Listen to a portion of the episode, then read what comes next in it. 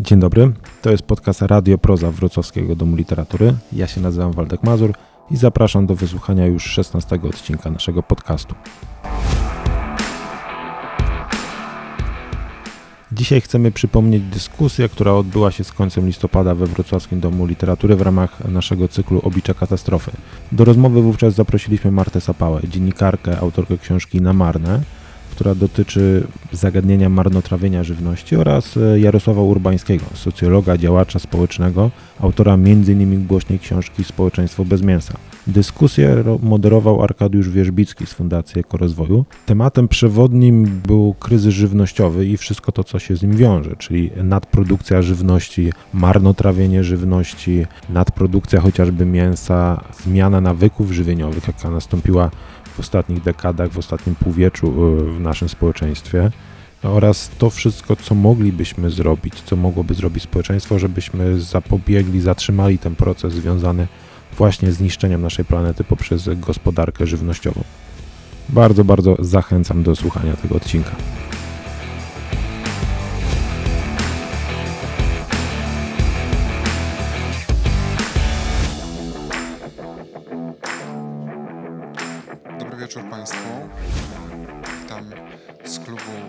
Proza, z której dzisiaj będziemy transmitować, transmitować spotkanie e, z gośćmi, który za chwilę Państwu przedstawię. To jest e, cykl spotkań pod e, wspólnym hasłem Oblicza katastrofy. Mroczne warunki, słońce już zaszło. Będziemy mówili też o trochę mrocznych rzeczach. Mam nadzieję, że uda się dzisiaj naszym autorom, autorowi, autorce być może zahaczyć o jakieś promyki nadziei, a przynajmniej dobrze zdiagnozować e, sytuację, z którą się zmagamy. Mowa będzie o kryzysie żywnościowym, a rozmawiać będziemy z panem Jarosławem Urbańskim, autorem książki Społeczeństwo bez mięsa, e, którą tutaj dzisiaj z sobą wziąłem też, żeby wam pokazać i ją polecić gorąco, oraz z Martą Sapałą, autorką reportażu, zbioru reportaży na Marne.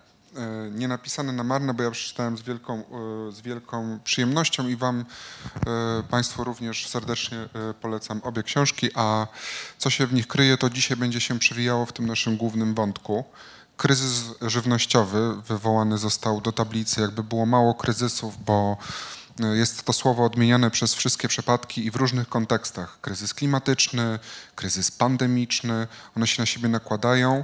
E, dzisiaj chcemy wyciągnąć z tego worka ten żywnościowy, ale w ogóle zadać pytanie, czy jest e, co wyciągać, bo jak przygotowywałem się do tej rozmowy i się zastanawiałem nad tym hasłem kryzys żywnościowy i wyobraziłem sobie nie, uczestnika, uczestniczkę takich zajęć, które e, też prowadzę w Ekocentrum Wrocław, która nie ma żadnej wiedzy na temat e, różnych elementów tego stanu świata, e, w którym, w którym żyje, to, to by mo mogła się zdziwić.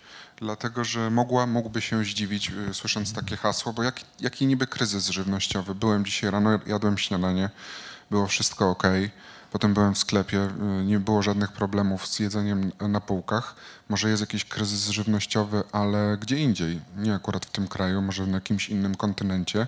Albo kiedy mówią nam o kryzysie żywnościowym naukowcy na przykład, to mają na myśli jakiś kryzys, który dopiero nadejdzie. Chciałem się Was zapytać, jak Wy to widzicie? Czy są jakieś symptomy kryzysu żywnościowego teraz, które my możemy obserwować i które, na które możemy zwrócić uwagę, które nam mówią rzeczywiście o takim zjawisku, czy może obserwujemy dopiero jakieś symptomy czegoś, co nadejdzie, że jakaś fala jest dopiero przed nami, jak w tej pandemii były różne fale, więc dopiero ta fala kryzysu żywnościowego do nas tutaj e, przybędzie. Jak to widzicie zarówno w perspektywie e, sytuacji w naszym kraju, jak i szerzej globalnie? Kto z Was chce zacząć i jest gotowy, to zapraszam. Mm, mi się wydaje, że te wszystkie zjawiska, które wymieniłaś, czyli kryzys pandemiczny, kryzys klimatyczny, kryzys żywnościowy, one są ze sobą nierozerwalnie związane, jeszcze do tego wpisane w, w, w sytuację tego, jak w ogóle wygląda w tej chwili mm, proces produkcji i dystrybucji żywności na świecie. I, I ja nie wiem, czy, czy my stoimy w, w przededniu tego kryzysu, jak y, dużo czasu do niego mm, jeszcze może upłynąć. Ja mam takie poczucie, że my po prostu jesteśmy w tym kryzysie zanurzeni już od dłuższego czasu i bardzo wiele zjawisk, takich jak marnotrawstwo żywności chociażby, są po prostu symptomem tego, że ten system produkcji, dystrybucji żywności w jakiś sposób gdzieś na jakimś poziomie, mm, prawdopodobnie poziomie bardzo meta, nawala. Znaczy, no tak, znaczy tu musielibyśmy zadać sobie pytanie, co to w ogóle jest kryzys, tak? Znaczy, czy o kryzysie żywności mówimy wtedy, kiedy jest niedomiar i to tak najczęściej mm, kojarzymy, tak? No to faktycznie te symptomy nie dla wszystkich mogą być oczywiste w Polsce, że jest kryzys żywnościowy w tym sensie, że brakuje nam żyw żywności. Ale oczywiście kryzysem może być też jej nadmiar albo cena tej żywności za niska. To też by nam się wydawało dziwne, no bo dla konsumenta wydawałoby się, że im niższa e, cena, tym, tym lepiej, żeby zaspokoić swoje potrzeby. No i następna kwestia, e, czy to dotyczy tylko ilości, a nie też jakości tego jedzenia, tak? Czy, e, czy to też nie jest jakby przejawem tego kryzysu, czyli że owszem, jedzenia jest dostatecznie, ale ono jest na przykład y, niedostatecznie zróżnicowane, że jest łatwo podlega pewnym negatywnym y, konsekwencjom, na przykład no właśnie zmian klimatycznych. Także za chwilę możemy się mm, jakby mm, odnaleźć w sytuacji, której, znaleźć w sytuacji, w której no kompletnie y, wszystko zaczyna inaczej się toczyć. No i jeżeli mówimy o kryzysie żywnościowym, takim, który byśmy mieli podejrzenia, że on mógłby nastąpić, no to jednak w Polsce też się o nim mówi, tylko że tak się go nie nazywa. Znaczy, kiedy się mówi na przykład o problemie suszy, tak? czy stepowienia. Tak? No to, to są problemy, które bezpośrednio łączą się z kwestiami e, żywności i to mamy tego świadomość, chociaż nie do końca jakby potrafimy e, te, te wszystkie zawiłości sobie uzmysłowić. To znaczy, jakie jest powiązanie między e, suszą, a tym, co się na przykład y, dziś rano kupuje w Biedronce, tak? E, no po prostu tego nie zawsze dostrzegamy, te, te, te, te, te związki. To jest jakby tak na co dzień, a druga sprawa to jest taka, że oczywiście e, starsze pokolenia pamiętają, że były takie sytuacje, że kwestia jakby e, kryzysu żywnościowego była dyskutowana o wiele szerzej jeszcze w latach, nie wiem, 70., 80., e, e, Etiopia i tak dalej, głód, to było dyskutowane. Potem zaproponowano program, który miał nas z tego wyprowadzić i teoretycznie e, statystyki podawały, że mm, no, że tak, że tak się stało, że niby tych ludzi ubywało. Potem to przynajmniej procentowo.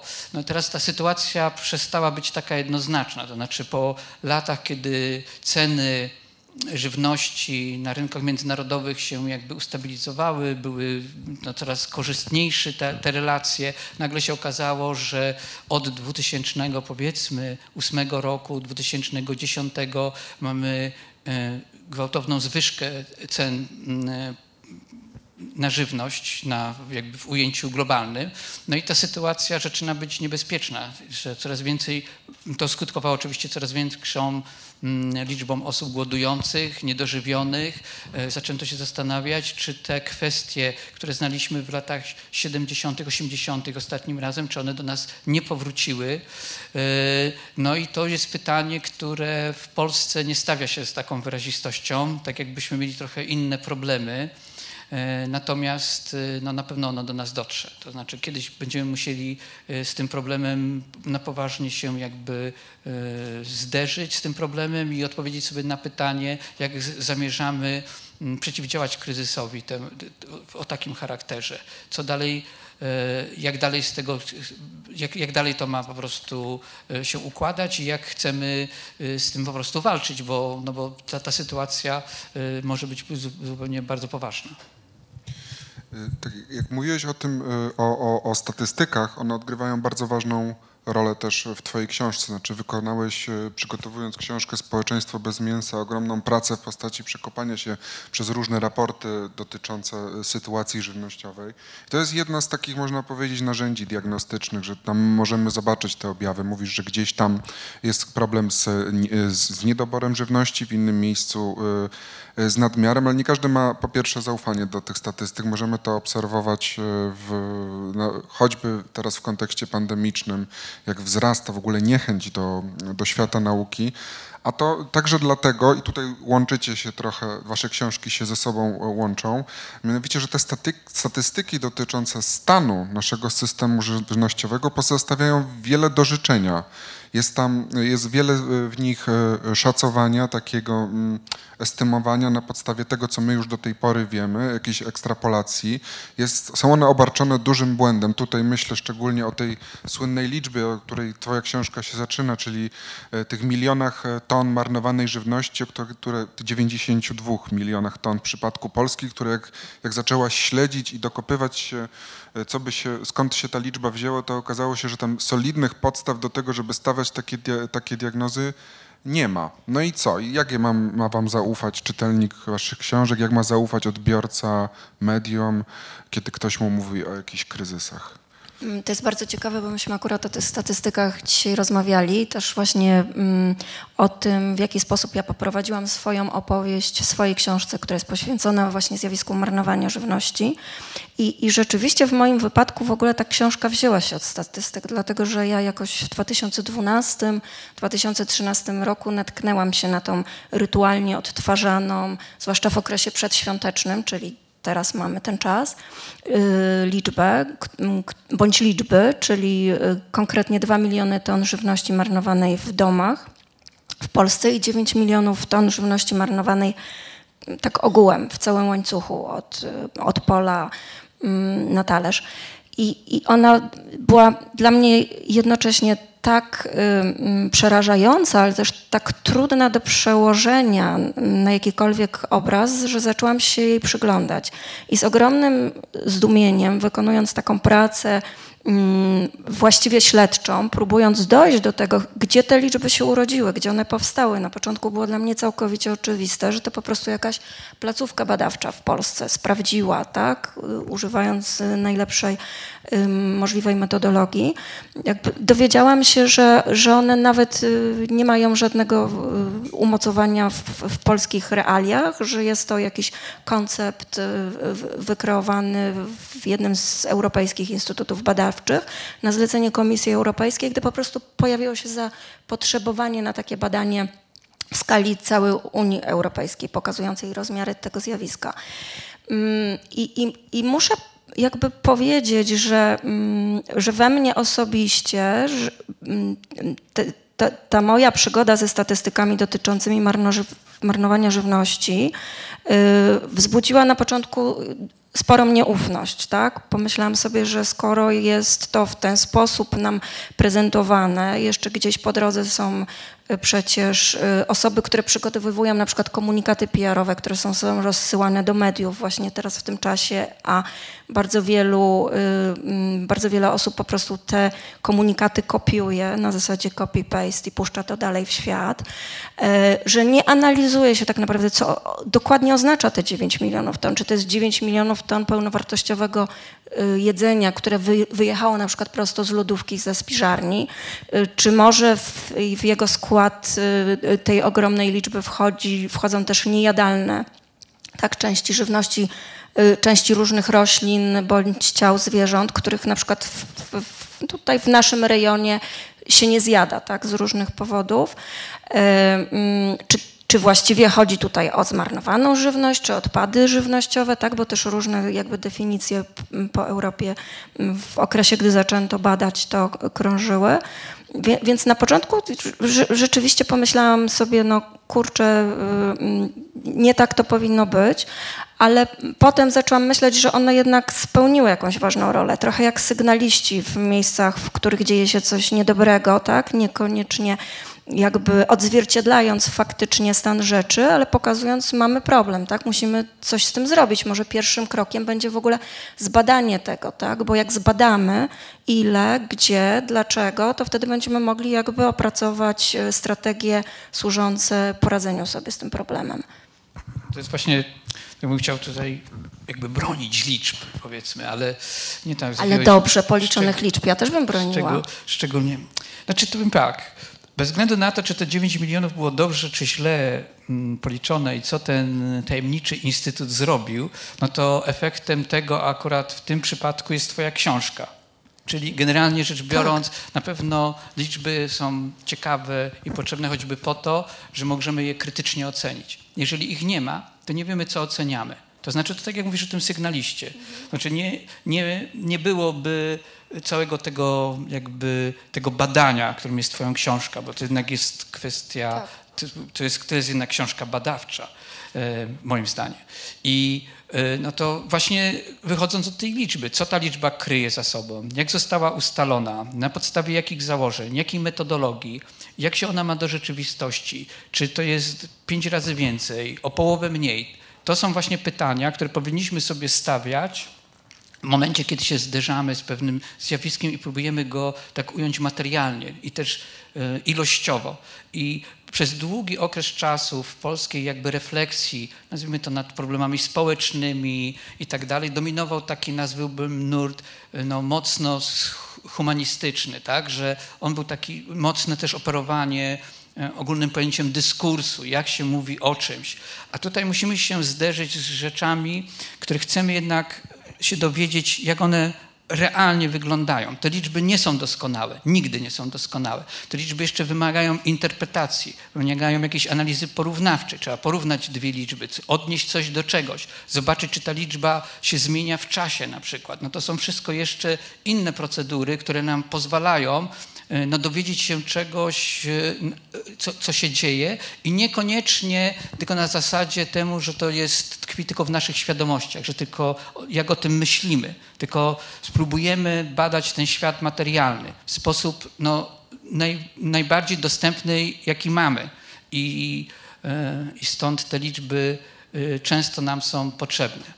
Nawet kiedybyśmy, jeżeli chcemy w ogóle przy tym wątku, nazwijmy to metodologicznym, się jeszcze na chwilę zatrzymać, to nawet dzisiejsza dyskusja na temat liczby tych przypadków koronawirusa w Polsce i tego jakby właśnie tej społecznej inicjatywy śledzenia tego i wyłapywania tych błędów i decyzji władzy o tym, żeby nagle coś utajnić, no to właśnie podaje, że w tych liczbach jest jakaś dynamika, jest jakaś siła i że te liczby jednak na coś nam wskazują, biją na alarm. E, ale też rzeczywiście pozwalają nam ocenić skalę zjawiska. No i, i, to, i to, jest, to jest właśnie zadanie statystyki. Ja chciałem adwocem właśnie na szybko. Czy nie masz takiego poczucia, będę teraz adwokatem diabła y, y, i będę jeszcze zaatakuję te liczby, że wszystkie tego rodzaju przypadki, także te, y, które się pojawiają w twojej książce, bo na przykład bardzo mi się spodobało, jak złapałeś za rękę i po, poszedłeś za liczbą dotyczącą ilości spożywanych kalorii przez jednego z naszych przodków czu- w- człowieczym rodzie, y, w badaniach, które się pojawiały u antropologów y, wyszło ci z obliczeń, przeliczyłeś te kalorie na ilość mięsa, że ten neandertalczyk, przepraszam jeśli się mylę, bo nie, nie, znajdę na szybko cytatu, musiałby zjadać 200 kg mięsa rocznie średnio, czyli więcej niż statystyczny Amerykanin, który jest tam w, w czołówce. E, I że tego rodzaju właśnie mm, tego rodzaju sytuacje, gdzie ty przełapujesz naukowców na, na, tym, na tych błędach, albo ty, kiedy ty e, właśnie, Marta, znajdujesz jakieś nieścisłości, to nie jest taka woda na młyn, oprócz tego, że zwiększa się oczywiście społeczna kontrola i presja i, i wiedza na temat tego, jak działa metodologia, statystyka i tak dalej, czy to nie jest też zarazem e, kamyczek, e, który może uruchomić taką lawinę no, tej niechęci e, do nauki do, i do statystyki i w ogóle do tego rodzaju metod mówienia o diagnozowania stanu świata. Tak, ale alternatywną, na- alternatywą na przykład jest y, budowanie narracji z autopsji. Która też powinna być. Byłem dzisiaj rano w. Biedronce i widziałem, że nie ma żadnego kryzysu żywnościowego. No, no tak. I generalnie rzecz biorąc, no to jest też, oczywiście to znaczy każdy ma swoje doświadczenie, on może je jakby no, wyartykułować i ono jest ważnym głosem w ogólnej debacie, a mimo wszystko też oczywiście musimy krytycznie podchodzić do no, wiedzy z autopsji. A tutaj kwestia oczywiście kwestii liczb, to nie chodzi o to, żeby je przyjmować bezkrytycznie, byłbym daleki od takich sugestii. Właśnie przeciwnie, szukajmy dziury w całym, kwestionujmy te liczby, u, przeliczajmy je, pokażmy nowe porównania, nowe jakby um, zestawienia, które by nam inaczej tą sytuację zobrazowały, pokazałyby nam inne interpretacje. No to jest cała analiza naukowa. Znaczy, tutaj nie, nie ukrywajmy, że, że to nie jest tak, że gdzieś w tym naszej rzeczywistości, w przyrodzie czy w świecie mm, ludzkim ukryta jest jakby ta konkretna liczba co do przecin, co, co po przecinku i że tylko ona jest jedyna prawdziwa. Nie ma liczby prawdziwej, jest jeszcze dynamika. To badamy post factum. E, Coś, coś, co dzisiaj próbujemy ustalić w sensie statystycznym, to już było. To dzisiaj już może nie być prawda. Jutro już na pewno nie będzie prawdą, że coś się po prostu wszystko zmienia. Ta dynamika e, nie pozwala nam tak bezwarunkowo i bezkrytycznie przyjmować liczb. Więc, e, ale myślę, że ta dyskusja zupełnie inaczej wygląda. No, w tym roku liczby jednak górą, tak? Liczby rządzą. To rządzą polityką, rządzą społeczeństwem, ustala się jakieś wskaźniki, dyskutuje się o metodologii. Można to kwestionować. To jest każdy, każdy ma prawo. To trzeba kwestionować. To nie można przyjmować bezkrytycznie. I na tym polega wartość takiej analizy ilościowej, bo już kwestia jeszcze analizy statystycznej to są jeszcze bardziej skomplikowane procedury, ale takiej analizy ilościowej. Nie bójmy się tej analizy ilościowej y, i no jak ktoś nie jest do niej przekonany, y, no to oczywiście też dobrze, no to, to jakby doskonali jego, jak jeżeli jest dociekliwy czy dociekliwa, doskonali jego jakby sposoby analizy e, jakościowej. To musi nam to przedstawić, ale ponad tą swoją autopsję. Musi to jakoś inaczej też próbować nas o tym przekonać. No i tyle. Myślę, że to nie jest y, jakby zbyt skomplikowane tak naprawdę w takim ogólnym zarysie. A ja chciałem ciebie zapytać, Marta, czy ty byś nie chciała pobronić trochę autopsji, ponieważ oddajesz w swojej książce właśnie głos osobom, które różnymi obliczami kryzysów żywnościowych też w historii miały do czynienia. Przypomina mi się kobieta, która opowiada o głodzie w Moskwie i jak bardzo rozjeżdżają się jej wspomnienia z tym, co właśnie możemy wyczytać w opracowaniach historycznych. Właśnie szykowałam się do, do powiedzenia, y, do tego, co mówił Jarek, że myślę, że liczby y, mm, może nie jako konkretne wartości, ale jako narzędzie mm, opisywania, poznawania świata jednak się obronią zawsze, tak? Znaczy jest to na tyle silne narzędzie, mocno oddziałowujące, mm, narzędzie, pod które można podklejać obrazy, bardzo efektowne często, które też opisuje, tak? Te ulubione mm, wagony na przykład wypełnione jedzeniem, albo cysterny wypełnione y, z jałczałą oliwą, tak? Albo sznury kajzerek sięgające od Warszawy mm, po Ural. Y, Więc ja bym naprawdę się tutaj o te liczby nie martwiła. Natomiast ja jako dziennikarka, y, osoba parająca się reportażem, jednak też zwracam ogromną uwagę na historię i na historie osobiste. I mm, słucham ich i próbuję się y, nimi dzielić z osobami, które będą tego czytać. I dla mnie Równie ważna jest właśnie historia y, kobiety, która przeżyła y, y, tą koszmarną zimę w Moskwie. I to, w jaki sposób to doświadczenie przełożyło się potem na to, jak ona na przykład gospodaruje mm, żywnością. Dlatego, że ja tutaj poszłam też za takim tropem, który wydawał mi się na początku bardzo wdzięczny, y, który mnie niestety zwiódł i wyprowadził na manowce. To kolejny przykład. Nie tylko liczby mogą to zrobić, ale indywidualne historie również. Miałam bowiem taką wiarę w to, że znajdę jakiś uniwersalny wzorzec, y, który steruje naszymi ludzkimi, domowymi, konsumenckimi zachowaniami. I, I myślałam sobie, że być może na przykład doświadczenie głodu albo niedoboru mm, będzie y, leżało gdzieś u podstaw takiego wzorca, ale niestety historie ludzi, i- to pewnie już bardziej się o, o, ociera jakąś taką antropologiczną praktykę niż socjologiczną, historie ludzi, z którymi rozmawiałam, na temat ich osobistych doświadczeń. Niestety nie dały mi tutaj jasnej odpowiedzi, takiej jednoznacznej. Okazało się, że tego wzorca nie ma.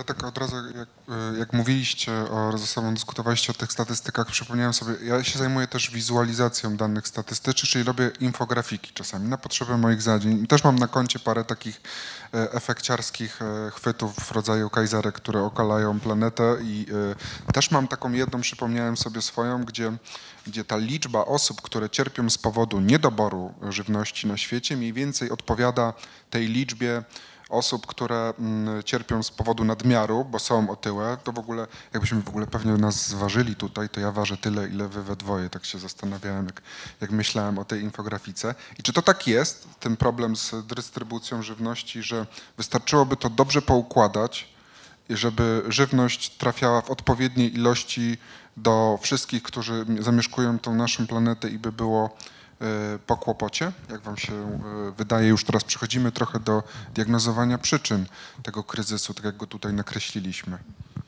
Mm, Rzeczywiście jest tak, tutaj znowu wracamy do liczb, y, mm, że ta liczba osób y, cierpiących z powodu niedożywienia albo braku y, możliwości skomponowania sobie tego posiłku w zrównoważony sposób, dlatego że tutaj trzeba pamiętać, że jest y, jakby y, szer- szerokie spektrum tak, te, tego kłopotu, y, jest y, niemalże lustrzanym odbiciem y, liczby, to zdaje się, mm, liczby osób, które właśnie y, cierpią z powodu spożywania za dużej ilości żywności. Może nie żywności y, w przeliczeniu na gramy, ale po prostu za dużej ilości kalorii. Też wysoko przetworzonego jedzenia, jedzenia złej jakości, bo nie można o tym zapominać. I, mm, i, i często próbuje się to jakoś tak poukładać, y, mówiąc o przesunięciu tutaj tych nadwyżek. Jeszcze do tego dochodzi kłopot y, związany ze stratami i marnotrawstwa marnotrawstwem jedzenia, więc to w ogóle wydaje się wtedy jeszcze bardziej kuszące. Ale y, ja jako dziennikarka y, przyglądająca się temu, pewnie ty Jarku będziesz miał tutaj więcej do powiedzenia na temat mechanizmów tym rządzących. Mam wrażenie, że to nie jest takie proste, że podobnie jak w przypadku tego jednego wzorca, który by odpowiadał za to, czy my jedzenie w domu wyrzucamy, czy się z nim liczymy bardziej, tak samo nie ma tutaj jakby jednego czynnika, tak? Są czynniki polityczne, są y, y, czynniki środowiskowe, są czynniki związane z tym, że żywność stała się towarem takim jak każdy inny i też, że jej cena, wartość podlega spekulacjom finansowym i, i mm, no je- jest to dla mnie taki kłopot, z którym ja na przykład nie potrafię się w, w jasny sposób y, skonfrontować i powiedzieć, tak, wystarczy taki ruch, tutaj to przesuniemy, to zrobimy, to naprawimy, to trochę skorygujemy i wszystko będzie dobrze. Ja, jeśli mogę, jeszcze doprecyzuję do ciebie pytanie, żeby, do, żeby pójdę za tobą, Marta. Jeszcze nie chciałbym, żebyście mówili o potencjalnych rozwiązaniach i szansach, tylko czy to rzeczywiście jest taki problem, że ktoś źle zamówił jedzenie do niewłaściwego marketu, czyli zamówił na przykład za dużo śliwek i po prostu nie uwzględnił popytu i część się zepsuła, w związku z tym się zmarnowała. Czy to jest problem logistyczny z jedzeniem, że gdzieś go jest za dużo, a gdzieś za mało? Warto, wa- no właśnie warto tutaj e, jakby wrócić do pewnej historii, którą w książce też przedstawiam. To znaczy po tych doświadczeniach e, wybuchu głodu w Indiach, lata 60., 70., 80., e, Etiopia i tak dalej, e, jakby takim argumentem na rzecz prowadzenia mm, na skalę globalną jakby wolnego handlu, również żywnością, było to, że teraz zmienią się też, ten problem się zmieni. To znaczy swobodny przepływ y, żywności, handel żywnością, stworzenie międzynarodowego rynku żywnością spowoduje, że kraje, które cierpią na przykład na jakieś kataklizmy, na jakiś nieurodzaj, będą mogły ten sam produkt po prostu kupić na międzynarodowym rynku, no i nie będą po prostu cierpiały głodu. E, Bo on się będzie samoregulował oczywiście. Kupią sobie jedzenie, Tak jest. I że generalnie nie będą w to je uniezależni jakby od takich, nazwijmy to, uwarunkowań stricte przyrodniczych, czy tam klimatycznych y, i jakikolwiek indziej.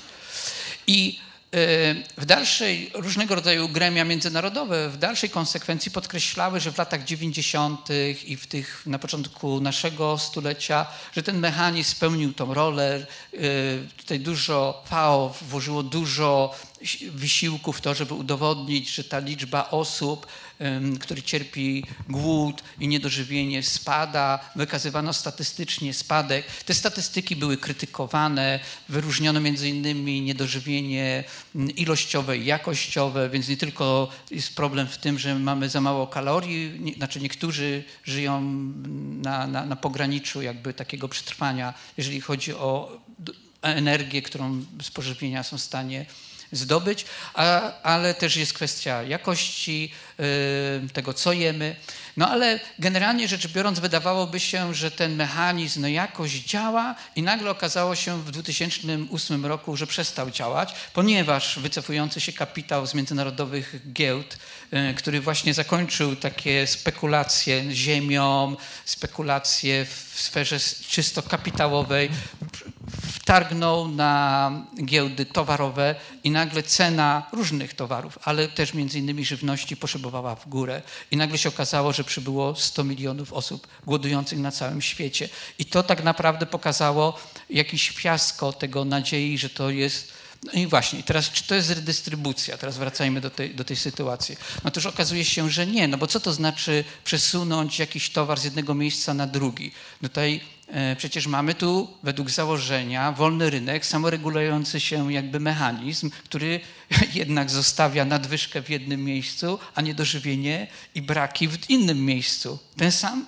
ten sam mechanizm ten sam mechanizm. Można powiedzieć, że on jest, oczywiście zwolennicy tacy bezkrytyczni wolnego rynku zawsze poszukają jakichś problemów związanych z funkcjonowaniem państwa, relacji globa- geopolityki i tak. Ale realnie rzecz biorąc, to, co było zamierzeniem pewnego pomysłu politycznego na uwolnienie jakby obrotu żywnością w skali światowej i uniezależnienia poszczególnych państw od warunków klimatycznych, dajmy się, od kataklizmów i tak dalej, po prostu spełzło na niczym i okazało się, że ten mechanizm samoregulacji nie działa.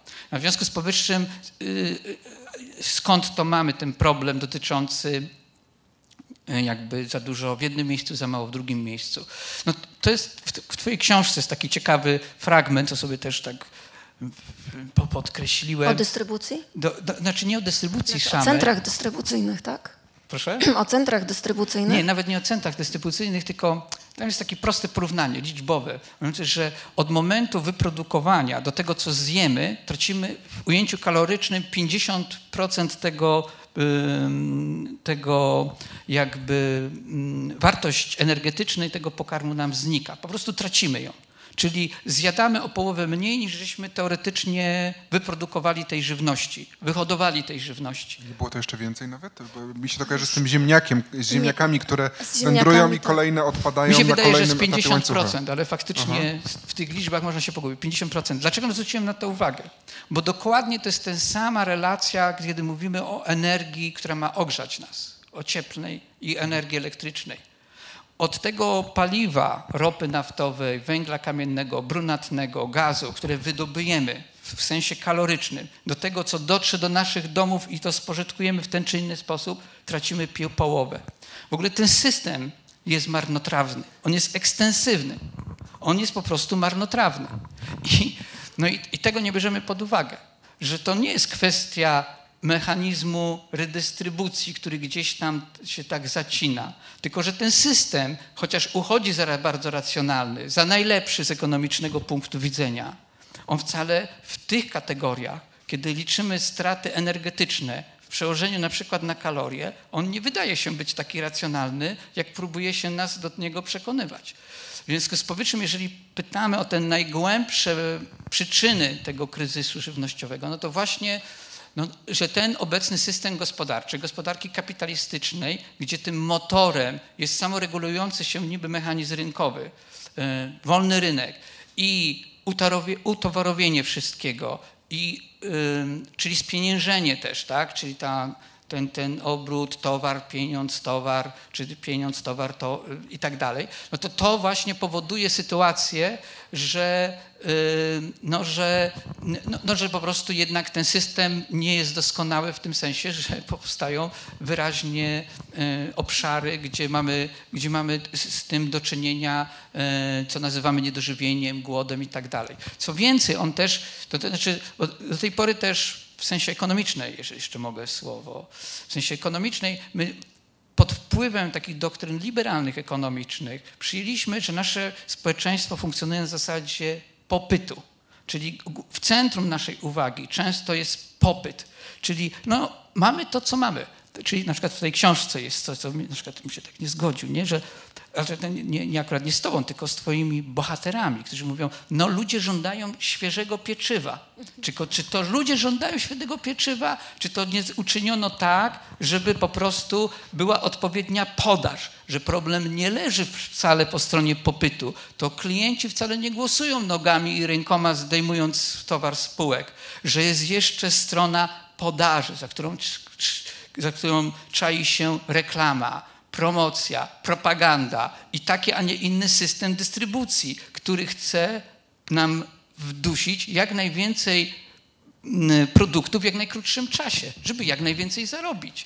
Więc kiedy spojrzymy na to od strony podażowej, to ta sytuacja nam się trochę zaczyna inaczej układać. I te nasze, to też jest dobrze w tym systemie polskim, że widać, że wszystko się, ten przerzucanie odpowiedzialności za pewnego rodzaju niedobory i za wadliwość funkcjonowania systemu na poszczególnego klienta. No bo chciał, kupił, kupił za dużo, wyrzucił, no i teraz mamy Jeszcze problem. zmarnował, bo nie potrafi A, po prostu. Ale u nas to już nawet statystycznie to się nie broni, bo akurat w polskich warunkach, w innych krajach jest trochę inaczej. W polskich warunkach akurat ten docelowy klient relatywnie najmniej jeszcze marnuje dużo się więcej marnuje na przykład na tym, właśnie w tym łańcuchu poprzedzających, jakby już na wcześniejszych łańcuchach jakby dostaw ten problem się tam pojawia z większą jakby wyrazistością. No i teraz właśnie, no to ja to tak widzę, nie? To znaczy to, to, to jest jakiś problem systemowy, no mówiąc wprost, jest to systemowy w tym znaczeniu, że jest to problem gospodarki kapitalistycznej oparty o takie, a nie inne paradygmaty, no i w związku z powyższym należałoby się zastanowić e, o zmianie tego paradygmatu, jeżeli chcemy inaczej gospodarować zasobami i kaloriami, a nie pieniędzmi. Bo to, są, to mogą być, jak się okazuje, dwie różne rzeczy. To jeszcze tam za chwilę do tych rozwiązań i do propozycji dojdziemy, ale tak przez, y, patrzyłem, że jeszcze chciałaś coś dodać do samej tej części związanej z diagnozowaniem przyczyn.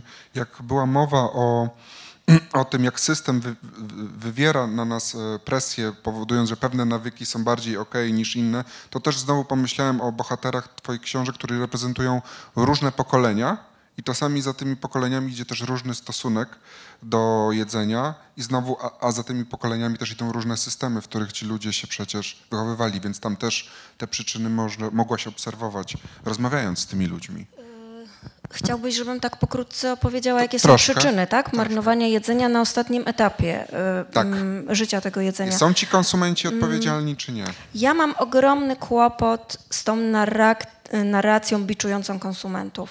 Y, mm, Mam poczucie, że tutaj akurat li- liczby, nawet w skali y, te Europy, które zostały dobrze policzone, niestety robią złą robotę, bo odciągają uwagę właśnie od sedna problemu, czyli tego, jak jest system skonstruowany. Bo na przykład w, w krajach y, mm, sytych Europy Zachodniej mówi się często o tym, że konsumenci są odpowiedzialni za ponad 50% zmarnowanej żywności, a nie wspomina się o tym, że oni są nieustannie poddawani tresurze do konsumpcyjnego życia, tak? Że y, mm, sposób, w jaki są na przykład y, zbudowane chociażby supermarkety, w których w tej chwili większość ludzi dokonuje codziennych zakupów, y, po prostu uruchamia taki rodzaj apetytu czy głodu, który jest trudny do poskromienia i który owocuje dużo większymi y, zapasami w koszyku, które potem jest trudniej na przykład w domu zużyć, jeżeli to są świeże produkty. Zresztą są takie bardzo ciekawe badania, mm, które mówią o tym, że osoby, prze, przeprowadzane zresztą w Niemczech i we Włoszech, czyli w tych krajach, gdzie y, mm, ten konsumpcjonizm jest jakby bardziej krzepki, tak, nawet niż w Polsce, które mówią o tym, że osoby, które dokonują zakupu właśnie w supermarketach, wyrzucają potem więcej niż te, które y, kupują jedzenie w małych sklepach i na przykład na targowiskach. Tak? To też jest kwestia techniczna, po prostu się mniej uniesie, gdy idzie się małego sklepu. Ale y, generalnie chciałabym bardzo zaznaczyć, że ja mam ogromny problem z, y, ze skupianiem w ogóle też y, uwagi y, wyłącznie na konsumentach, bo na przykład, znaczy zrobię to oczywiście, za chwilę o tym opowiem, ale zrobię jeszcze tutaj taką małą dygresję.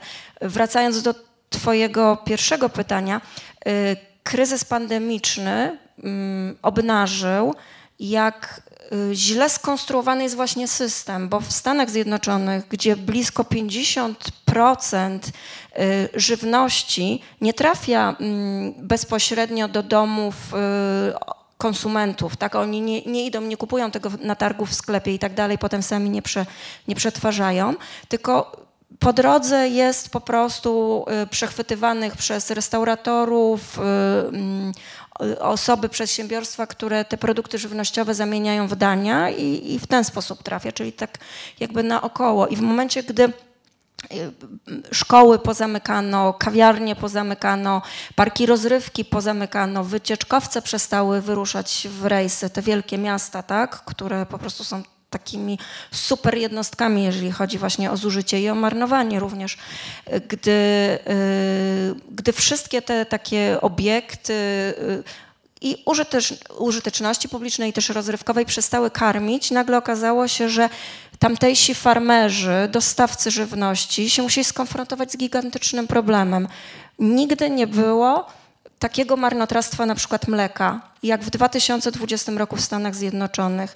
Policzono to. Codziennie farmerzy wylewali blisko y, 3 miliony galonów prosto na pola mleka, którego nie byli w stanie sprzedać, tylko z tego powodu, że zamknęły się y, obiekty, które to mleko od nich odbierały. Y, I była to ilość dwukrotnie większa niż y, w latach dwudziestych, gdy wcześniej doszło do podobnego kryzysu, w latach dwudziestych XX wieku. W Polsce nie było aż tak dużych kłopotów, ale zarówno jak w Polsce, jak i w innych krajach europejskich, my, konsumenci, zamknięci w domach, uwięzieni, nagle wykazaliśmy się tym zdrowym rozsądkiem i jakimś takim, nie wiem, od- odruchem mm, przetrwania, który sprawił, że to marnotrawstwo domowe bardzo się skurczyło. Ono się potem odbiło, jak obostrzenia się zluzowały, ale w tych pierwszych miesiącach było rzeczywiście mniejsze. I to też pokazuje znowu, robię, robię taką pętlę, żeby znosić, y, znów dojść do tych badań, które opowiadają o tym, dlaczego w domach marnujemy, to też y, mm, potwierdziło takie wcześniejsze badania, które mówiły o tym, że osoby, które przygotowują sobie samodzielnie posiłki w domach z takich bazowych produktów, czyli nie odgrzewają gotowca, tylko gotują na przykład zupę z, z pojedynczych warzyw, y, wyrzucają zawsze mniej niż te osoby, które korzystają z gotowców. Ale tych czynników jest multum. Tu jest zarówno wiek, ilość osób w rodzinie, to czy w rodzinie są dzieci, czy y, osoba, y, która dostarcza środków na zakup tej żywności pracuje na etacie, na pół etatu, wykonuje wolny zawód, czy na przykład ma własną firmę. To też jest silnie związane w ogóle z y, poziomem zamożności. Y, mm, To też jest y, bardzo mocno związane y, z wiekiem. Chociaż czasem dochodzi do takich paradoksów, że na przykład osoby, które, o których się generalnie mówi, że wyrzucają mniej, czyli osoby 65 plus, gdy żyją samotnie, to już ta zasada jakby tutaj nie ma zastosowania żadnego. Jest całe multum bardzo ciekawych badań przeprowadzonych w, w ośrodkach europejskich, w Stanach Zjednoczonych, w Kanadzie, które y, pokazują związek y, też na przykład trybu życia, tak, z tym ile się wyrzuca. Więc jest, jest tych czynników całe, całe mnóstwo. Nie da się jednego powodu wskazać.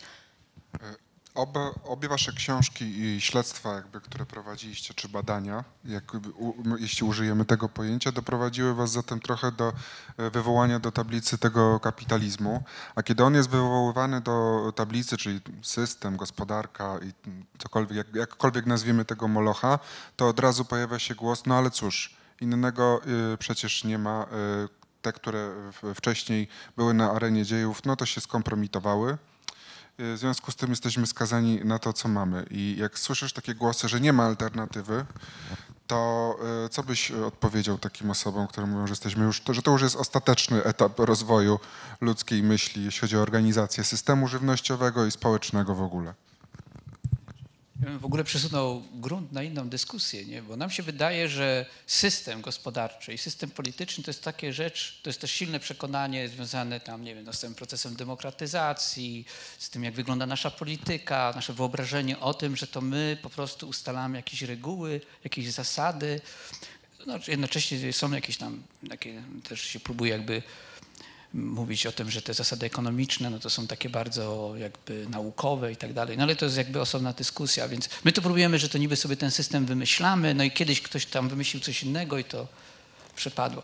Znaczy, generalnie rzecz biorąc, jeżeli mówimy tutaj o kryzysach, no to, to obojętnie co my sobie myślimy, czy jest alternatywa, czy nie jest alternatywa, czy ten kapitalizm jest dobry, czy zły, to jak on się zderzy z tym kryzysem, to on będzie musiał się po prostu e, albo zmienić, albo po prostu upaść. Będzie musiał się wyłonić z tego zamieszania inny sy- system. To nie jest kwestia tego, że, że, że nie wiem, że my teraz akceptujemy pewne zawirowania, pewne kryzysy i za chwilę to się uspokoi e, i że nic nie będziemy tutaj musieli niczego zrobić. To tylko jest kwestia tego, czy my chcemy poważnie na ten temat po- porozmawiać i chcemy tutaj faktycznie próbować to w jakiś sposób na to wpłynąć, czy też po prostu zdajemy się na to, co się wydarzy w momencie, kiedy tak naprawdę nastąpi bardzo głęboki e, kryzys e, epidemiczny, bo wcale ten, który mamy, wcale nie musi być pierwszy, nie ostatni i te cykle mogą być przyspieszone. E, Czy faktycznie zacznie brakować żywności? Co z ekonomią, jak faktycznie po tych doświadczeniach innych wzorów konsumpcyjnych z czasu epidemii, że właściwie nie chodzę do sklepu, no przecież nie głodujemy w domach, w Polsce w każdym razie. No jemy tyle, ile jemy. Niektórzy twierdzą nawet, że więcej, bo tam się słyszy tu i owcze, o, tu i gdzie indziej, że to, że ktoś tam, że nadwaga, że tak dalej, bo mniej ruchu i tak dalej. Więc, ym, y, więc no właśnie pojawia się też refleksja, co jak nam te, jak nam te wzorce zostaną, to co, co, co z tym mlekiem, tak, wylewanym na pola. No to może jakaś korekta. Jak tam trzeba Znaczy, no nie prostu... wiem, to, to znaczy generalnie, generalnie no to trzeba by się zastanowić, czy, bo, czy, to, czy coś można zrobić, czy nie można zrobić. No oczywiście, że można próbować na to wpłynąć, można się nad tym dyskutować i próbować faktycznie wprowadzać pewne korekty, czy w ogóle jakieś konkretne zmiany ustrojowe. To jest jakby jedna kwestia. A druga kwestia, zresztą te zmiany, to zaraz jeszcze do tego wrócę, a druga kwestia to jest taka, że nie mamy innego wyjścia i że y, życie w, w, w przekonaniu, że ten ustrój ekonomiczny się nie zmieni, jest po prostu absurdem. To tak jakby żyć w, w, czasach feudalizmu i zakładać, że on się nie zmieni. Też wielu osobom w czasie feudalizmu się wydawało, że te stosunki gospodarcze i społeczne są niezmienne. Może nawet no i co? No i się musiały zmienić. I generalnie rzecz biorąc, też pod wpływem pewnych kryzysowych działań, tak? To znaczy też, znaczy zjawisk, że to, że to, czy i reakcji, czyli działań na, w, odpowiedzi na, na ten kryzys.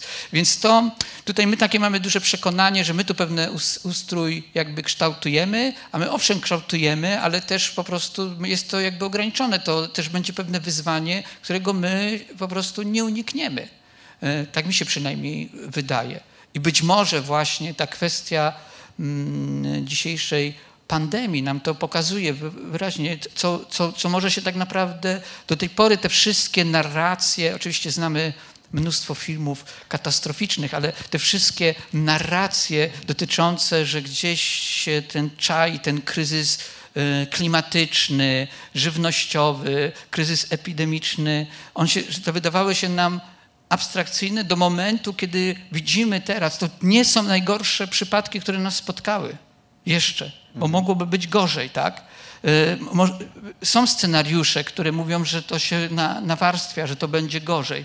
No i wtedy się okazuje, że ten system nie działa. Przecież, on, przecież system kapitalistyczny nie działa w warunkach, takich warunkach. No to widzimy to W jasno. warunkach kryzysu. Tak.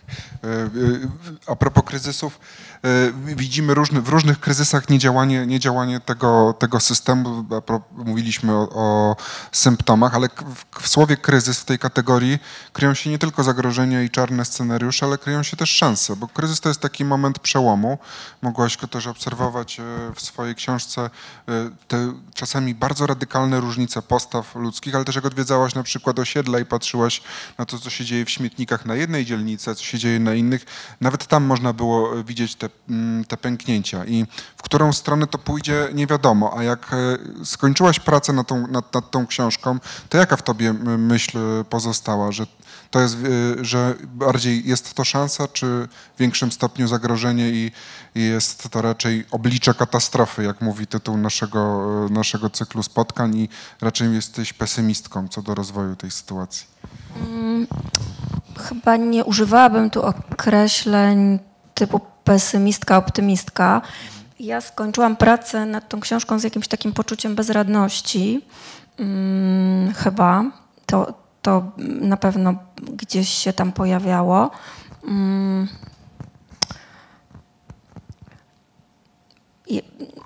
Za- Zawsze, gdy myślę o rozwiązaniach, y, mm, to przychodzi mi do głowy taki e, pomysł, o którym moja koleżanka zawsze opowiada, że trzeba mm, zaczynać od przebudowy tego swojego najbliższego otoczenia. Może niekoniecznie chodzi o przebudowę mm, własnego domu, tak? bo to jest bardzo proste i to zresztą jest stosunkowo proste i to zresztą jest często jakaś strategia oferowana nam teraz jako zresztą kolejny z produktów, tak? Zmienić swój e, sposób życia, przejść na zero waste, y, nie wiem, zainteresuj się mm, y, zieloną energią i tak dalej, i tak dalej. Więc nie myślę o czymś takim, tylko bardziej myślę o takiej postawie aktywistycznej, która ma więcej wspólnego z sięganiem do takiego swojego zasobu jako obywatela, obywatelki, a nie konsumenta, konsumentki. I e, nawet miałam tuż przed pandemią taką ogromną przyjemność poprowadzić e, pierwszy w swoim życiu wykład e, dla studentów Uniwersytetu Otwartego na Uniwersytecie Warszawskim i o tym rozmawialiśmy. I, I wydaje mi się, że mm, jeżeli chodzi o te, te, te takie małe rozwiązania, to właśnie bardzo ważne jest y, mm, sięganie y, do tego swojego zasobu obywatelskiego, y, bazowanie na tym. Jeżeli bym miała jakieś takie podać konkretne przykłady, no to, to po prostu mogą być nawet próby mm, budowania społeczności wobec jakiegoś problemu. Myśmy dzisiaj długo o tym rozmawiali, bo ja w tej chwili zajmuję się tematem mm, dostępu do czystego powietrza, tak, jako y, podstawowego dobra człowieka. E, To może być też próba weryfikowania tego, co robią politycy dla nas, tak, i samorządowcy, czyli wchodzenia z nimi w jakiś kontakt. Y, To też są jakieś akty niezgody po prostu na to, jak obywatelskiego? Nie niezgody konsumencko-obywatelskiej, na przykład na pewien y, stan rzeczy. No jest, jest tego całe, całe mnóstwo, jest w czym na pewno wybierać. Mm, Ja, ja w takich chwilach, gdy czuję się bezradna, a często się czuję bezradna, e, właśnie próbuję się jakoś gdzieś w, w tego typu działaniach odnaleźć. Oprócz oczywiście pisania, tak, i, i prób e, oświetlania e, tych wszystkich zjawisk i wskazywania ich połączeń, tak, i umocowań, które nie zawsze są oczywiste też na pierwszy rzut oka.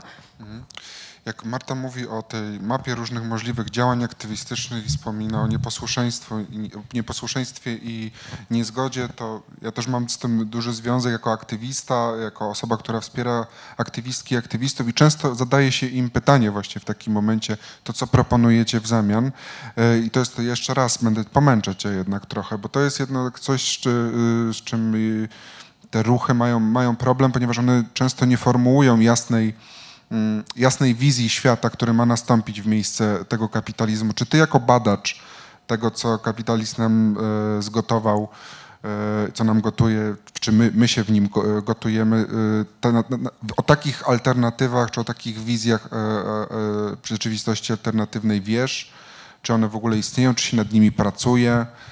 Mm, Znaczy generalnie rzecz biorąc, no to ja mam silne przekonanie, że budowanie takich y, alternatywnych jakby, nie wiem, schematów czy wizji, y, utopii, obojętnie jakby tośmy nie nazwali, y, że to ma wartość, ale y, głównie taką krytyczną, dyskursywną. To znaczy pokaże, pokazujemy, jak pewne rozwiązania mogą działać. To jest pewne eksperymenty myślowe, może nawet nie myślowe, też jakieś konkretne przedsięwzięcia, które próbują pokazać, że pewne rzeczy są możliwe i tak dalej. I to na pewno ma swoją wartość. Nie można tego po prostu jakby z góry mm, z góry jakby negować. Natomiast ja mam umiarkowane zaufanie do, do, do tego typu. Znaczy nie uważam, żeby aktywi, do tego typu jakby przyci- m, konieczności jakby budowania alternatyw. Znaczy nie uważam, żeby aktywizm musiał mieć kompletnie to, znaczy często się właśnie o tym spotyka, że, że musisz mieć ten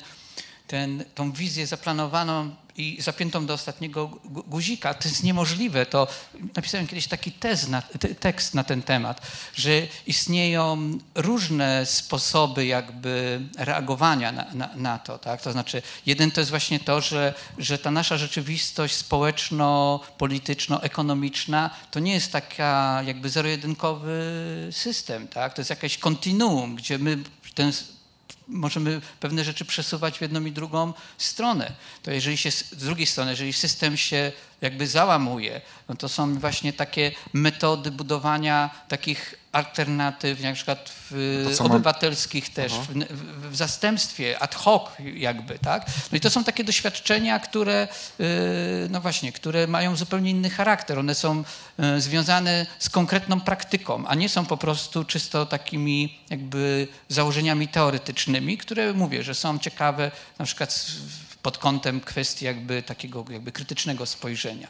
Ja mam głębokie przekonanie, że, że, że ten system, który, który jest pożądany, że on musi i on na pewno jest związany z tym, co, co, co mamy. On, my go mamy po prostu. My go mamy, on się musi tylko po prostu ujawnić. To znaczy pewne ograniczenia muszą zostać rozkruszone, pewne tendencje muszą zostać wzmocnione.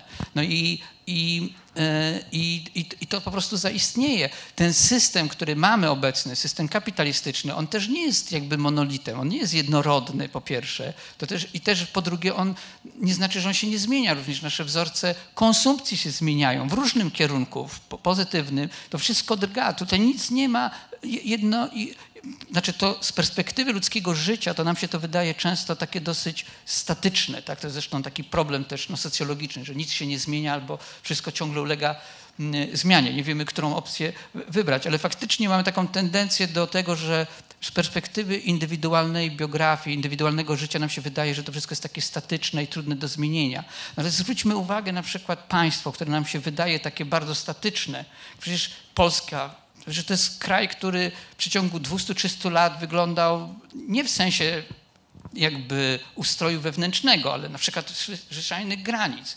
Nie ma, Ale też jest. zwyczajów żywieniowych też. Czy zwyczajów wspominasz. żywienio, żywienio. No właśnie i, i, i generalnie rzecz biorąc, to tutaj mamy taką, taką raczej mamy żywiołowość, żeby nie powiedzieć pewien chaos, z którego dopiero może się wyłonić jakby nowa koncepcja nowego ładu, nowego ustroju społeczno-politycznego, który będzie odpowiedzią na konkretny kryzys. To nie, ma, nie ulega wątpliwości. Tak? To, to nie jest tak, że, że, że oczywiście możemy powiedzieć, że y, ta gospodarka kapitalistyczna jest pasmem nieustających kryzysów, i być może potrzeba aż tyle czasu, żeby do, jakby to wszystko uległo zmianie, ale generalnie rzecz biorąc, no to musimy ta- tak na to patrzeć, tak? Czyli tutaj obojętnie jaki byśmy nie mieli wyrafinowany i dobrą program i wizję, no to przecież to nie jest to, co się wyłania z tego społeczeństwa. To społeczeństwo jest żywe. Tutaj żadni intelektualiści, żadni działacze, politycy niczego nam nie zaproponują. Oni raczej są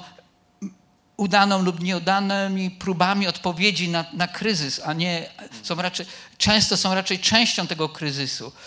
I y, prosty przykład też, no, jak się zmieniają nawyki żywieniowe, które akurat trochę bez związku z polityką, no to weźmy to, że chociażby na przykład w stosunku, no to te, ta kwestia, która mnie najbardziej interesuje, dotycząca mięsa, tak? No, że to nie jest tak, że my, że jemy mięso, to jest takie ogólnienie, no nie jemy zawsze tego mięsa tego samego. Kiedyś jedliśmy głównie wołowinę, potem wieprzowinę i potem, a teraz jemy głównie drób i z tego wynikają konkretne konsekwencje. To jak się on jest hodowany, jak jest sprzedawany, jaka jest jego cena. No dlatego właśnie mięsa jemy coraz więcej, ponieważ nastawiamy się na konsumpcję, albo jesteśmy nastawieni, podaż drobiu jest większa, dodatkowo za dużo lepszą cenę. To my jesteśmy jakby wkomponowani w produkcję tego drobiu, bo tam można te zyski jakby w sensie bezwzględnym jakby powiększyć. E, I to jest jakby, czyli generalnie sam kapitalizm i pewne jego sektory, uwarunkowania uległa nieustannej zmianie. I nie ma powodów sądzić, że nie będzie takiej kiedyś sytuacji, że, te, e, że ten próg zostanie przekroczony, że będziemy, zaczniemy mówić otwarcie, albo w konsekwencji w którymś momencie stwierdzimy, że my już jesteśmy w innej rzeczywistości, że to już nie jest feudalizm, tylko jest kapitalizm, a teraz to już nie jest kapitalizm, tylko jest coś innego jakiś rodzaj innego ustroju. I tutaj tam odwoływanie się do tego, że, że, że kiedyś tam próbowano nas przekonać do jakichś koncepcji socjalistycznych, to, to, znaczy to, to już nie jest zbyt duży e, argumentem. To był tylko dobry O, argument. to byś się zdziwił, jakbyś posiedział Znaczy, na dużym Facebooku. argumentem, znaczy ja To jest rozumiem, argumentum jest często komunizmum podawanym, jest ciągle ale żywy. On, on, on ma coraz mniejszą rangę z tego, z tego względu, że jak widzimy, szczególnie w ciągu ostatniej dekady, tak, jak, y, jakie agonie przeżywa system kapitalistyczny, jeszcze przy nałożeniu się z, z tym jakby teraz obecnym kryzysem pandemicznym, no to, no to ja myślę, że on też jednak uświadomił, że no, to nie jest system, który potrafi na każdą sytuację y, samorodnie odpowiedzieć. No i nagle się okazuje ten nawrót do, mm, od globalizacji, zamykanie się znowu w granicach. No czym jest zamknięcie się ponownie w granicach narodowych? Znowu powrót do, do partykularyzmu na, narodowego. No to jest tylko, to jest, no to jest właśnie już rozpaczliwa próba obrony tego systemu, który ulega tak naprawdę degradacji kompletnej. A przepraszam, że ci tak wejdę w słowo, bo y, odnośnie tych różnych e, małych, aktywnych y, inicjatyw, w które warto się angażować, to czy to nie są takie mikropartykularyzmy typu, no system się wali i wygląda na to, że upadnie on pod ciężarem własnych sprzeczności, no to weź człowieku, może zaangażuj się w jakiś kolektyw albo załóż ogród y, społeczny i się trochę od tego odetnij, że to nie są takie jakieś takie e, e, utopijne mikrowspólnoty, które będą działały gdzieś na obrzeżach e, toczącej się na naszych oczach apokalipsy? Tutaj taki... Co innego mamy do wyboru? Znaczy, bo możemy usiąść i nic nie robić i czekać po prostu, y, aż się rozpadnie albo się nie rozpadnie, tak? A to nie jest to właśnie, bo jak narzekasz na partykularyzm narodowy, że to nie jest taka, taka jego, jego wersja tylko w mikroskali, że po prostu ja i moje ziomki zakładamy sobie ogród społeczny i mamy was wszystkich głęboko gdzieś. Jeszcze robimy eko, Ach. ekowspólnotę w Ach, Bieszczadach. Mówisz, mówisz o takich patentach. No, ale wydaje mi się, że jednak są to inne patenty niż y, y, próba, mm, nie wiem, wpłynięcia y, na, na polityka, tak, na którego się głosowało, tak, bądź z, nie wiem, zaniesienia mu swoich postulatów, y, zweryfikowania, czy coś z nimi zrobił. E, mm, odwołując się chociażby do tego przykładu, który wcześniej wskazałam. Mm, Albo nie jest to też y, tego typu działanie jak protesty, które się w tej chwili tak, przez Polskę przewalają, y, olbrzymie ruchy.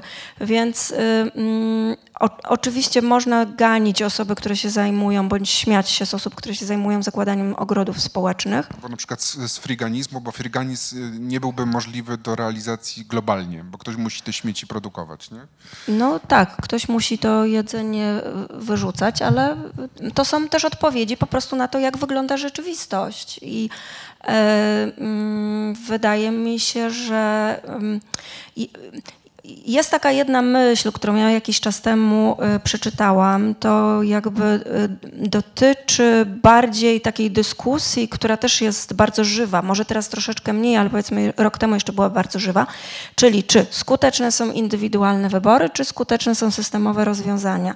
A tak naprawdę tym y, podmiotom, którym zależy na konserwowaniu status quo i tego, żeby ten system po prostu trwał jak najdłużej w takiej wyzyskowej, turbokapitalistycznej wersji, w jakiej w tej chwili funkcjonuje, jest naprawdę, y, oni są bardzo zadowoleni z tego, że my się po prostu zajmujemy tego typu mm, rozkminami, wkładając w to bardzo dużo emocji, bardzo dużo energii y, i wypalając się przy okazji, tak? Więc to, to też jest jakaś inna strona, tak?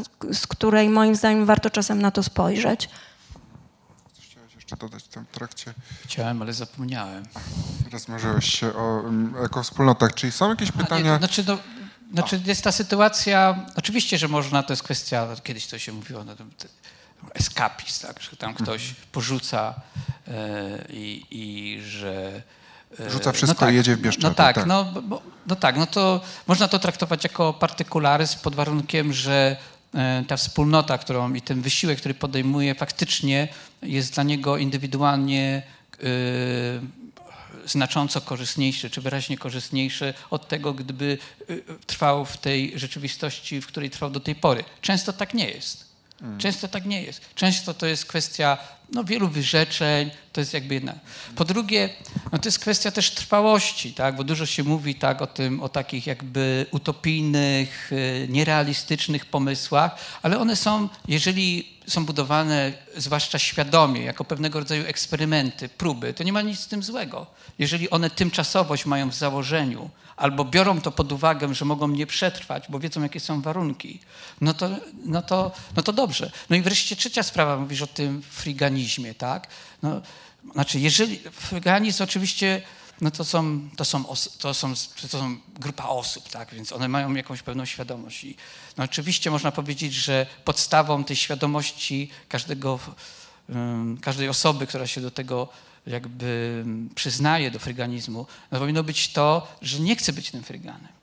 Że to jest mój sposób jakby reagowania na te nierówności w dystrybucji, na to marnowanie, na, to, na tą ekstensywny model ka- turbokapitalizmu i tak dalej. To jest moja podstawa. Po co mam, dlaczego ja mam chodzić do pracy najemnej, ścigać się w tych supermarketów, rozpychać się łokciami o koszyki i wózki, kiedy ja mogę pójść w nocy z czołówką, coś tam wygrzebie. Ja nie będę pracował dla tego systemu. Nie muszę.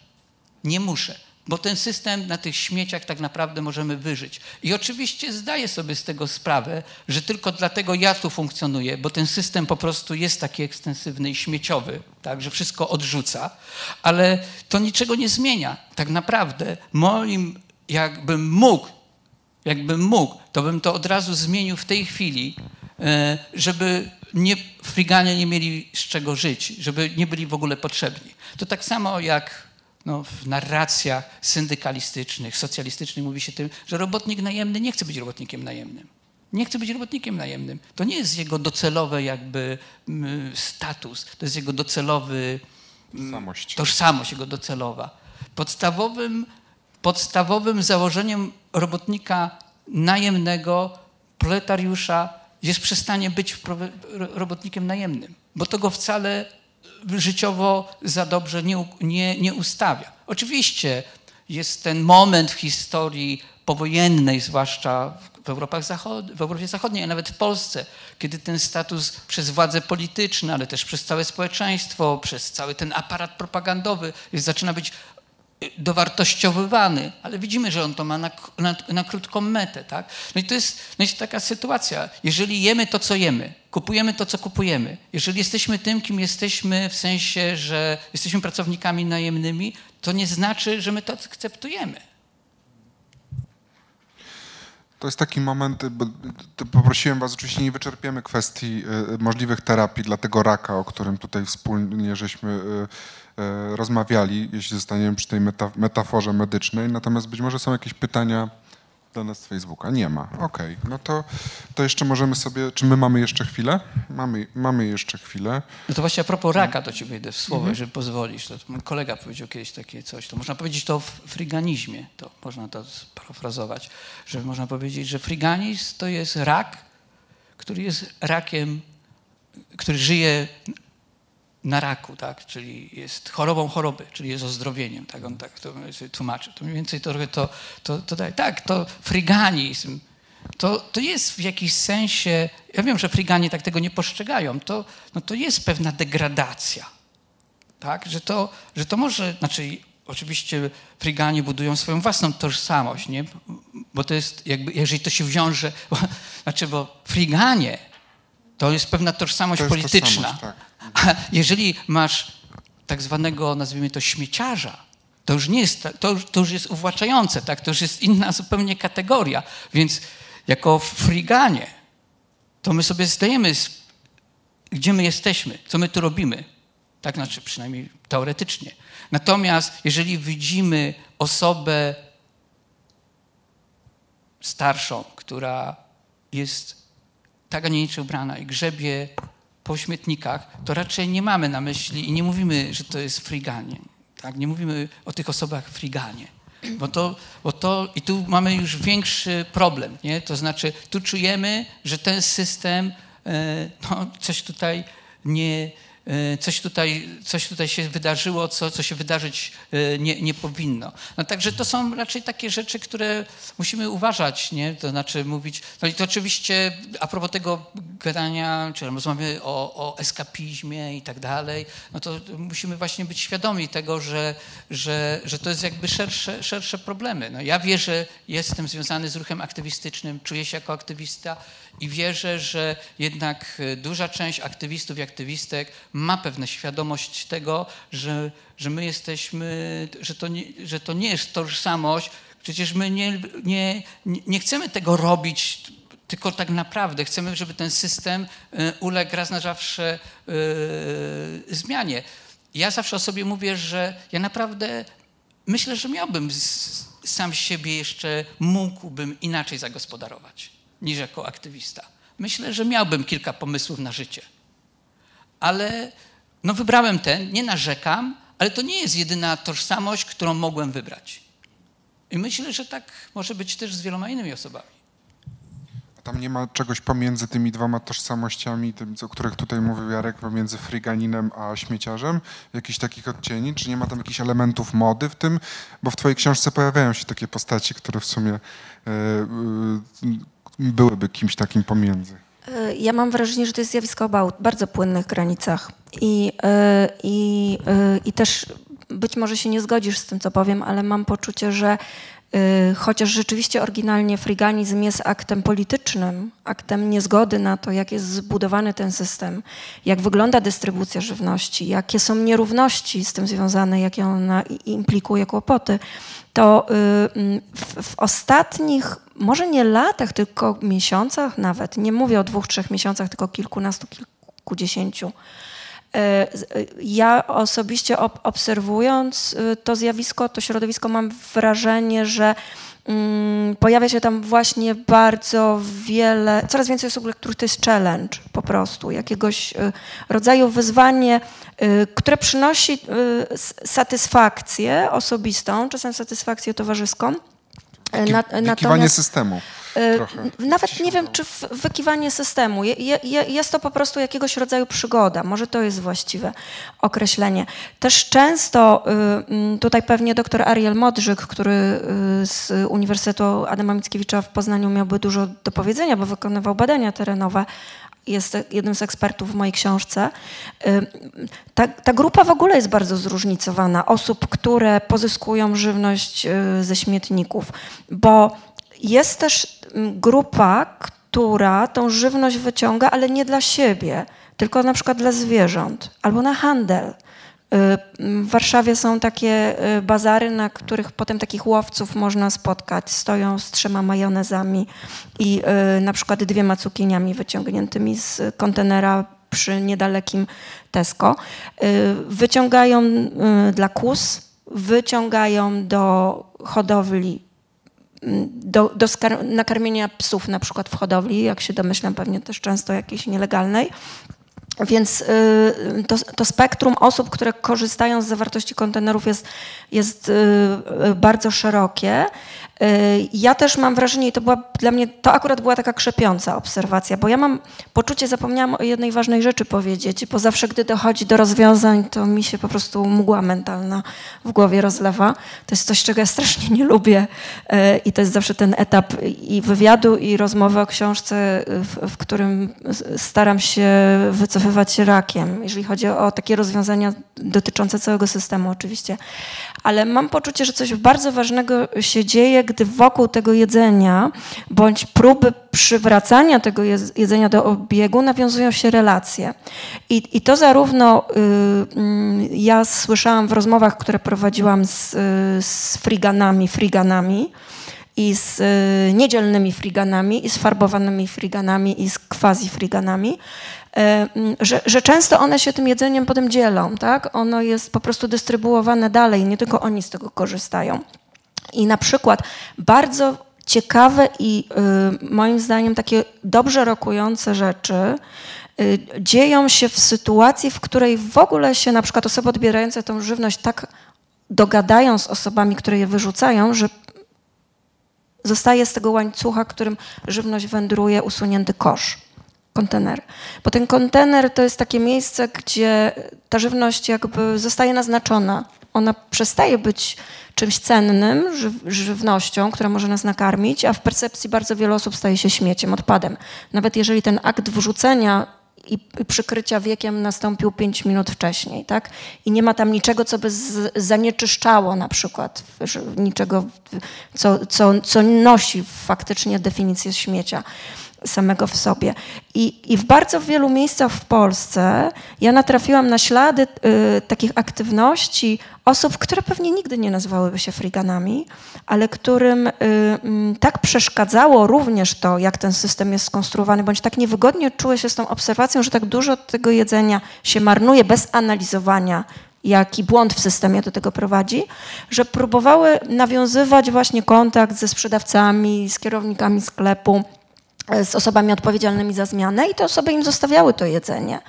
E, To też, e, a one się tym dzieliły dalej wśród swoich sąsiadów. To też jest taka praktyka, która jest e, coraz powszechniejsza na warszawskich bazarach. E, Albo to, co nie zostanie sprzedane, e, pod koniec dnia jest przekazywane mm, wolontariuszom ruchu food sharing i oni to dystrybuują po jadłodzielniach bądź wożą w jakieś inne miejsca. Albo na przykład jest to y, zabierane przez y, osoby reprezentujące jakieś takie grupy, przekazujące to potem do, do osób pod, potrzebujących. I dla mnie to jest bardzo fajne, bo to się dzieje bez żadnego systemowego umocowania. Tam nie ma żadnej fundacji, stowarzyszenia, y, żadnego y, jakby podmiotu prawnego, który musi y, rozliczyć jakiś grant gdzieś w tle. To ludzie po prostu robią, bo chcą tak zrobić, tak? Y, Po pierwsze chcą, żeby to jedzenie się nie zmarnowało, a po drugie chcą, żeby ono trafiło do tych osób, które zrobią z niego użytek jakiś. I teraz zwróćmy uwagę, co się wydarzyło w tej naszej rozmowie. Mówiąc teraz troszeczkę o naszej rozmowie i o tych konkluzjach. Które, bo wyszliśmy od takiego pytania, którym ja tutaj go rozwinąłem, a ty potem po- pociągnąłeś to dalej. Czy friganie to jest ekskapizm? I czy to w ogóle może być jakaś alternatywa, skoro jest eskapizmem? Ja powiedziałem, że no, że mamy friganów i friganów, prosta dychotomia, czyli powiedziałem, że jest ktoś jest friganem, a ktoś jest śmieciarzem. Ty to rozwinęłaś jeszcze bardziej, w różne kategorie. Obwarowałaś też to dodatkowymi jakby komentarzami i nagle się okazuje, że z tym, co mówiła Marta, to już nam się nie, nie mówimy, że o friganizmie, mówimy o ruchu społecznym. Mówimy o całej wspólnocie w zasadzie, która e, które, która tworzy swój własny system dystrybucji bez pieniądza, na innych zasadach własnościowych, w ogóle w kwestiach dotyczących własności, na innych rzeczach fo- formalnych. Więc moglibyśmy powiedzieć, że ty zarysowałaś e, no właśnie alternatywę dla tego systemu, który jest, aczkolwiek teraz by trzeba było uwierzyć, że on jest na tyle silny, rozbudowany i powszechny, że on tą alternatywą faktycznie może się stać. Ja mam wątpliwości. Myślę, że nie. Myślę, że jeszcze nie w tym momencie. Ale faktem jest, że, bo tu chciałbym jakby pokazać, nie, że zaczynamy od czegoś, co miało być tylko eskapizmem, a zarysowaliśmy coś, co faktycznie może być pewną alternatywą, gdzie mamy te dodatkowe elementy, które musimy przedyskutować. Własność, system dystrybucji, budowanie wspólnoty, swojej właśnie tożsamości, szukanie kontaktu z innymi ludźmi, budowanie po prostu, właściwie budowanie tej, tej wspólnoty alternatywnej. Ale- Więc jeżeli ona istnieje realnie, realnie jeżeli istnieje, no to mamy alternatywę realną. Jeżeli ona jest w takim zalążkowym jakby formie, że ona jeszcze nie istnieje, to ona być może już, już nie jest eskapizmem, ale jeszcze nie jest po prostu taką poważnym mm, jakby kontrpropozycją dla, dla tego, co się, co się dzieje. I to jest friganizm. Mogli, może, może moglibyśmy wywołać inne jakby izmy, tak? czy tam jakieś inne typy zachowania, które, i to jest właśnie to, co mówię, że trudno jest tak nieraz powie, takim, to co powiedziałem, że, że trudno jest właśnie tej, tej alternatywy tak wykoncypować i ją po prostu przedstawić, tak na planszy, tak, na, na, po, tak posterowo, tak, tak plakatowo, nie? że właśnie ona się rodzi, że tu ma, widzimy różne te zachowania, że w tych, tych, na tych resztkach można to różnie jakby w różny sposób do tego podchodzić, można się z tym dzielić, można wreszcie przestać zanegować te resztki. Ja mówię, że zanegujemy swoją własną tożsamość, że nie chcemy ty być, a tutaj ty zanegowałaś nie swoją tożsamość, tylko resztki, tak? One nagle nie, nie ma śmietnika, tu też nie mówimy o fryganach, jeżeli bezpośrednio ktoś nam coś daje, już zamykamy śmietniki, nie ma ich. No to jest inna sytuacja. Więc sami żeśmy tutaj właściwie zbudowali taką alternatywę. Gdybyśmy mówili o wegetarianizmie i o konsumpcji mięsa, o, o, o tym marnotrawstwie, jakim jest konsumpcja mięsa i, i dalej, i dalej, i dalej. I może się nagle okazać, że, że te wspólnoty są budowane, one tworzą alternatywy, ale często przegrywają. I to nie można nazwać eskapizmem. To jest konkretna po prostu, to jest konkretny ruch, to jest konkretna próba wyjścia z tego impasu. Mm, A ja mogę jeszcze coś dodać, bo do mnie teraz y, tak bardzo mocno dotarło, że to, o czym opowiadałam, mm, to, to nie jest koncept, tak? Y, To nie jest coś jakby wykreowanego, jakiś pomysł i, i idea, z którą, y, nie wiem, y, przyszły osoby zajmujące się y, mm, takim krytycznym omawianiem rzeczywistości, tylko to po prostu się zadziało. To jest praktyka społeczna, tak. którą I- dopiero nazywamy. I ona ma bardzo wiele ognisk. To też nie jest tak, że Warszawa, czy Wrocław, czy Poznań jest ogniskiem. Jest bardzo mnóstwo po prostu takich zupełnie kiełkujących niezależnie od siebie y, mm, rozwiązań na terenie całej Polski. Czasem w bardzo mikroskali, czasem w trochę większej, czasem w bardzo takiej efemerycznej, czasem powtarzalnej. I y, ja, ja mam poczucie, że to jest to, o czym ty mówiłeś, tak? Że być może rozwiązanie po prostu mm, jest tak naprawdę w nas, tak? I w naszych potrzebach, i w tym, jak my y, reagujemy w ogóle na tą rzeczywistość, co, co nas w niej uwiera i, i, i co chcielibyśmy w niej zmieniać, tak całkowicie oddolnie. No to tak nam wyszło troszkę, możemy już zmierzać do podsumowania, że y, y, mm, zadaniem dla nas jest odbudowanie wspólnoty. I akurat nasza rozmowa odbywa się y, w dzień przed y, Wielkim Świętem Konsumpcji, bo jutro będzie. Nawet nie będę wymieniał jego nazwy, żeby przypadkiem nie wiralowało nam pod tym naszym tutaj spotkaniem. Nie chciałbym tego. Ale jak będziecie Państwo jutro przez różnego rodzaju mm, przekazy, komunikaty namawiani do tego, żeby kupować e, coraz więcej, to możecie sobie przypomnieć o tej naszej rozmowie, o tej, zwłaszcza o tej końcówce, gdzie mówiliśmy o tym, że istnieją też inne wspólnoty, gdzie można inaczej to mm, swoje życie realizować, niekoniecznie w markecie, niekoniecznie z nadmiarem i niekoniecznie mm, może tak kolorowo jak w reklamach, ale za to w niesamowicie fajnym e, towarzystwie. Jakbyście chcieli zobaczyć, jak to wygląda e, w, na co dzień, to polecam jeszcze raz książkę Marty. y, To jest zbiór reportaży, czyta się to jeden wieczór, pandemicznie to jeszcze pewnie krócej można to łyknąć, bo takie rzeczy są ekstra. Tutaj trochę dłużej trzeba posiedzieć, za to jest to świetna pozycja dla osób, które na przykład tak jak ja, uwielbiają po prostu przedzierać się przez dane i sobie je wizualizować. Y, Wykonał Jarek niesamowitą tutaj pracę. Bardzo gorąco obie książki polecam. Dziękuję Wam bardzo za rozmowę i za ten wspólnie spędzony Dziękuję. wieczór.